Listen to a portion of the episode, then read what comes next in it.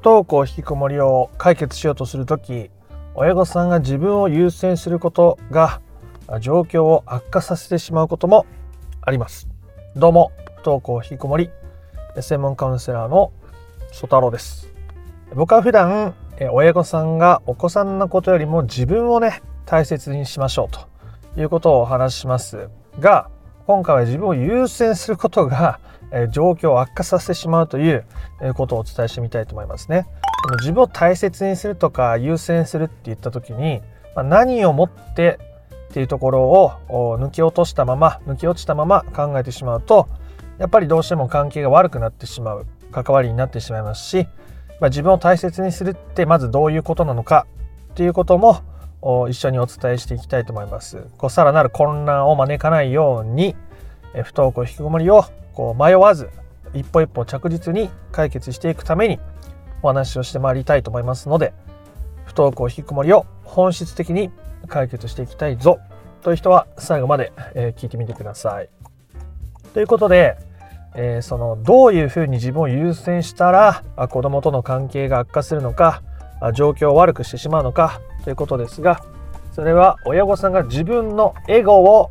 優先した時ですね自分のエゴを優先した時ですまあエゴっていうと、まあ、日本語で言うとわがままっていうふうに訳されることも多いですが、まあ、それはただ自分の問題を相手に押し付けてしまうような関わり考えと言っていいでしょう。まあ、例えばあ、ね、親御さんが自分のことを優先しましょうって言った時にじゃあ仕事から帰ってきて家で家事をしますと。だ子供は全然家事のこと手伝ってくれないしだらだら過ごしててもうイライラすると。もやもやすると。やってらんないと。なった時にあんたね私はお母さんは仕事頑張ってきて疲れてるのになんでそんな家のこと何もしないでだらだらしてらんでられるの少しは手伝さ手伝いなさいよみたいなことを子供に言っちゃうと。これは親御さんのエゴを子供に押し付けている関わり方になりますね。そうやって思っちゃうことを否定するわけでもそれは悪いというわけでもないのですが手伝ってほしいとかじゃあそうやってお母さんのことをあなたのことを子供が尊重して関わってくれるかどうかは相手の問題ですよね。でも相手にそれを求めてしまう。まあ、それはつまりエゴなわけですね。で自分の感情を大切にするとか自分の思いを大切にするってことはめちゃめちゃ大事なわけです。で時にそうやって感情が出ちゃうことも全然悪いことじゃないんですね。今まで我慢していた人にとってはそういう時期そういう機会も、まあ、時に大切になることもあります。あえて分かってて爆発させることはないですけどね。なのでそういう時に自分を大切にするっていうステップがあるとしたらどんなものなのかっていうとじゃあ仕事から帰ってきました。あ私も疲れてるな。ね、ちょっと気づいてる。で、家事をやろうとする。ダラダラしてる子供たち。イライラモヤモヤする。もう、ああ、なんで私が？って思う。で、それを子供にぶつけることは英語でしたが、そう思っているあなたを否定することはあなたを苦しめることになってしまいますね。我慢して家事続けるのも同様に。という時は、一度ね、トイレに行きましょう。で、トイレに行って戻ってきても、多分また、あ、また、その子供の姿を見てたら、イライラモヤモヤしますね。一回トイレに行ったからってそんなイライラやモヤモヤが解決するわけじゃない。のでトイレに行った時に、ね、子供に聞こえないようにあなたが自分のためにイライラしてることとかモヤモヤしてることをしっかり吐き出しましょう。まあ、あんまり大きい声でやると家の中なんて聞こえちゃうかもしれないんで、まあ、ボソボソ聞こえないようにしながら「いや少しぐらい手伝いなさいよ」とか「なんで私がこんなにやらなきゃいけないのみたいなことを、まあ、なるべく聞こえないようにでもしっかり、少しでも吐き出せるようにすると。でそれを吐き出した後にねそうやって思うよねって手伝ってもらえたらすごい助かるなって思うのに私こんなにいっぱい仕事も頑張ってきたのにってね思うよねって自分に寄り添うっていうステップを踏んでみると。するとね、えー、それがいきなりイライラやモヤモヤがゼロになるわけではないですけども、ないと思いますけども、もともと100あった、ないしはそのまま言ったらそれが爆発して子供に、あんたたちいい加減にしてよって言ってたかもしれないその気持ちを大いに減らすことができていくわけですね。子供に理解させなくても子供に思い知らさなくても私がしっかりそれを理解できているからそれに寄り添えているからそもそも相手にぶつける理由がなくなるなくなっているからでございますね。これが自分を優先することとエゴのまま子供と関わる自分を優先するっていうこととの違いですね。全然違うの分かりますか？あなたが子供に何にせよイライラしたり悲しく思ったり不安に思ったり焦ったりする気持ちは何ら否定する必要はありません。むしろ否定しようとすると苦しくなりますからそれはむしろ積極的に認めること受け入れることが大切ですね。受け入れるというのはそうやって感じていることをまず気づいてそしてそれを言葉にしてみるということです。自分がこうやって感じているこういうことが嫌だなとかこういうの寂しいなって思うことを自分で、えー、言葉にしてみる感じてみるでその後にそういう自分に寄り添うっていうステップがとても大切になります。そうやって感じていることそうやって感じているあなたの味方であなたが生き上げる。ということがとても大切になるわけですね。そして自分を大切にする。っていうのはその時の感情を大切にする。こともそうですけど単純に自分を大切な人だと思って扱ってあげる。ということですね。あなたは自分のことを自分の大切な人のように大切に扱うということができているでしょうか。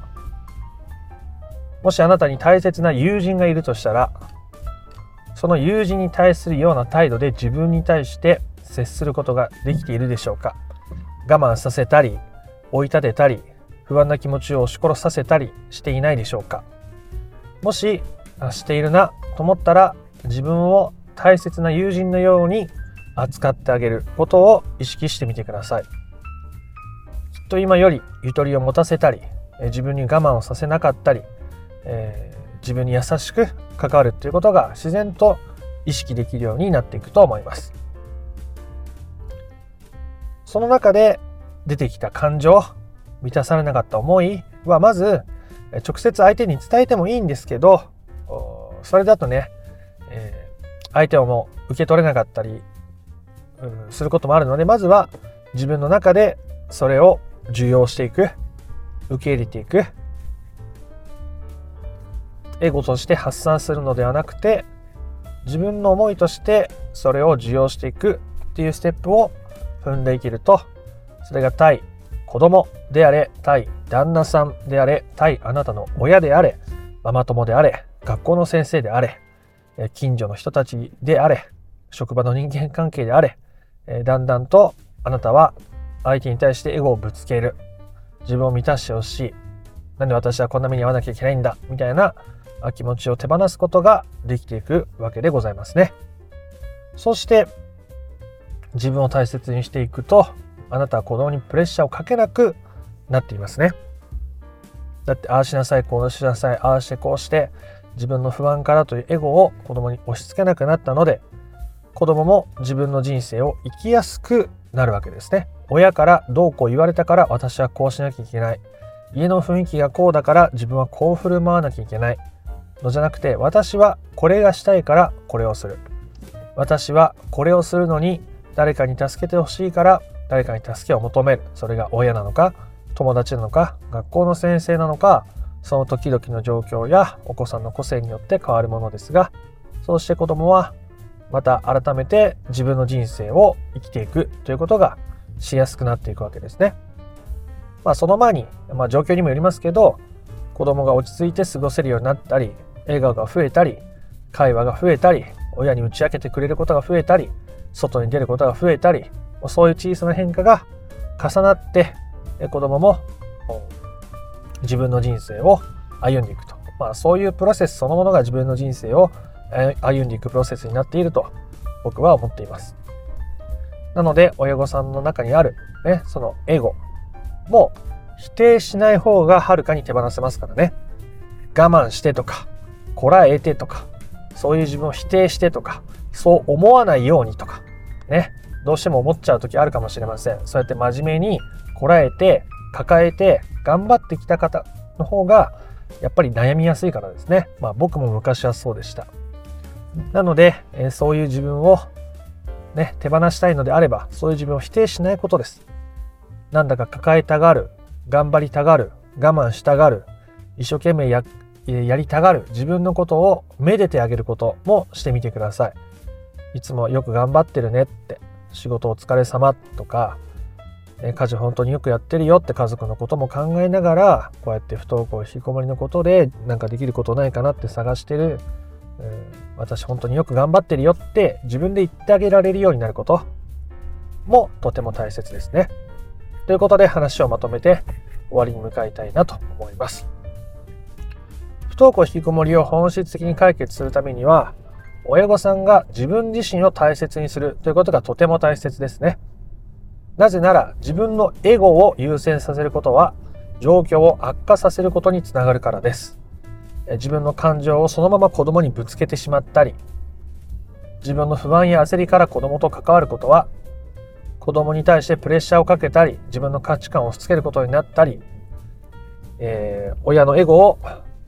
子供にぶつけることによって子供は生きる力を奪われるような方向になってしまうことがとても極めて多いからでございますね。なので、えー、自分を大切にするっていう中で子供に対するイライラやモヤモヤ、まあ、旦那さんに対してもそうですけども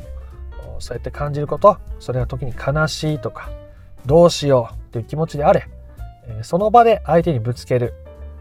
よりまず自分がそう感じていることを安心できる場で表現するようにしてみてください。トイレもいいですね。お風呂